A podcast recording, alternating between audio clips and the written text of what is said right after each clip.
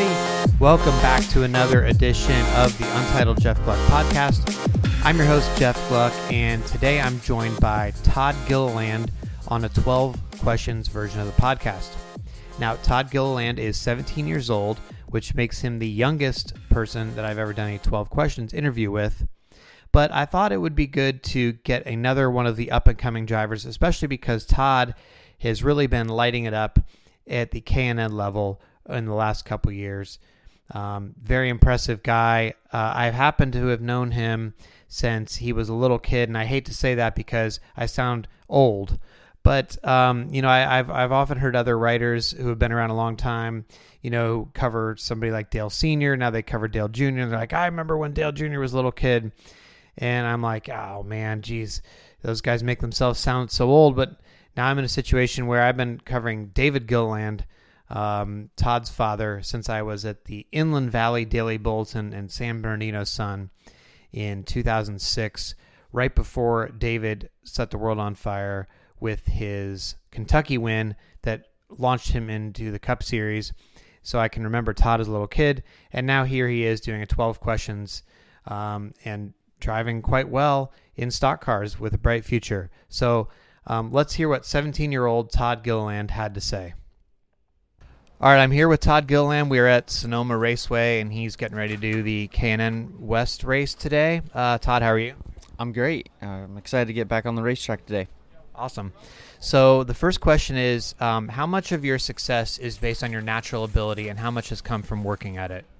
Um, I mean, everyone at Bill McAnally Racing gives me fast cars every week, and I think that's just easier to to showcase my ability. You know, like um, I think everyone out here has a great ability. It's just um, you know putting all the right pieces together, surrounding yourself with the right people, and um, you know, luckily I have the right people around me. So Jeff Gordon, Tony Stewart, Carl Edwards, soon Dale Jr. have all either retired or retiring in the next uh, year. What's your pitch uh, for fans of theirs to become fans of yours?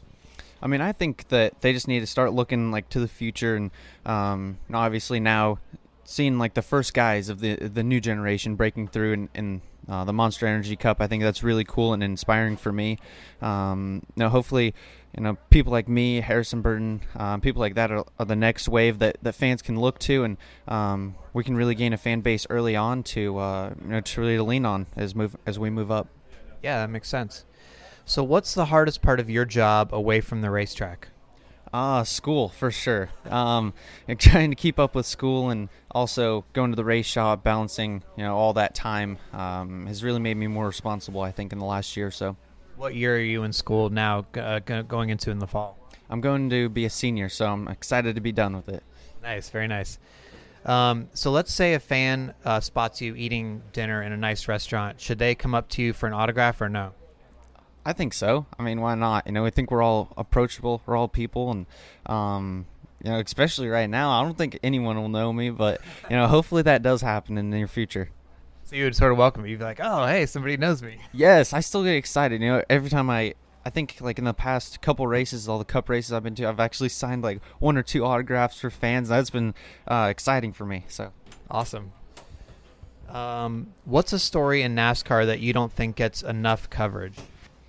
I, I don't know. I think sometimes you could cover the guys in the back a little bit more. Like they're the ones that are trying to work harder to to be up front, and you know everyone knows that they see that. But um, I think just you know sponsorship's hard in in Monster Energy Cup Series, so I think trying to maybe just even out like the TV coverage or something. I'm not sure, but um, I think they do a good job covering everyone right now. Um, who's the last driver you texted? Mm, probably Derek Kraus, my teammate, and uh, we text a lot all the time. And um, you know, be, now being teammates at, at Bill McAnally Racing, he's asked me uh, some questions about the race last year here, and um, you know, we got wrecked on lap one, so we don't know much about it either. So uh, we're both kind of going into it kind of blind. You're like, sorry, dude, I can't really help you much. Yeah, exactly. You know, hopefully you can help me a little bit this time. Um, do you consider race car drivers to be entertainers? Um, yeah, in a way. You know, I think that's why people come to the racetrack is to be entertained and um, to watch a great sport that everyone loves. So uh, I think once we get out there, we're all doing everything we can and you're right on the edge. And I think that is entertaining to some people. What is your middle finger policy on the racetrack?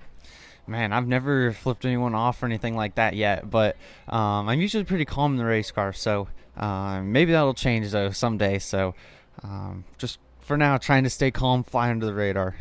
So has anybody flipped you off? Yes, in my first late model race, I was kind of reckless and I hit pretty much hit everything out there, and um, yeah, I got flipped off once. um, so some drivers keep a like a payback list if somebody's done them wrong on the track, you know, revenge, some something like that. But do you also have a list if somebody like cuts you a break, lets you in, something like along those lines? Yeah, for sure. I think I definitely pay more attention to who races me cleaner than uh, dirtier, you know. And um, you know, some people actually Ronnie Bassett comes to mind this year. Like he's some people look at them as um, you know racing really aggressive, but we've raced super clean this year, and I really um, no. I think we've gained respect for each other, and um, everyone in the K&N series, I think, has done a really great job of racing each other clean and uh, respecting each other. Um, who's the most famous person that you have had dinner with? Mm, that's I don't know about that one. Uh, man, who are some famous people? Like race car drivers? I mean, they could be the most famous. Yeah. Um, man, I don't know. I don't think I've gone to dinner with anyone famous ever. Kyle Busch. Kyle Busch. Yes.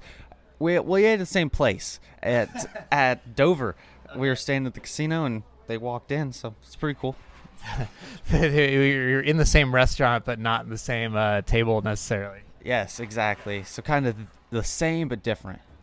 It's not going to be maybe David Gilliland, most famous person. Yes, probably David Gilliland. That's it. Michelle Gilliland. Michelle Gilliland. Yes, I follow her on social media. She's famous.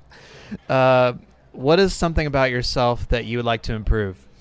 Um, I think being able to just get out of the race car and do interviews better. I think that I've gotten better before races when I'm calm and stuff, but I think after races with the adrenaline and um, I think I just need to take a couple deep breaths and um, just really process, um, you know, my thoughts a little bit more.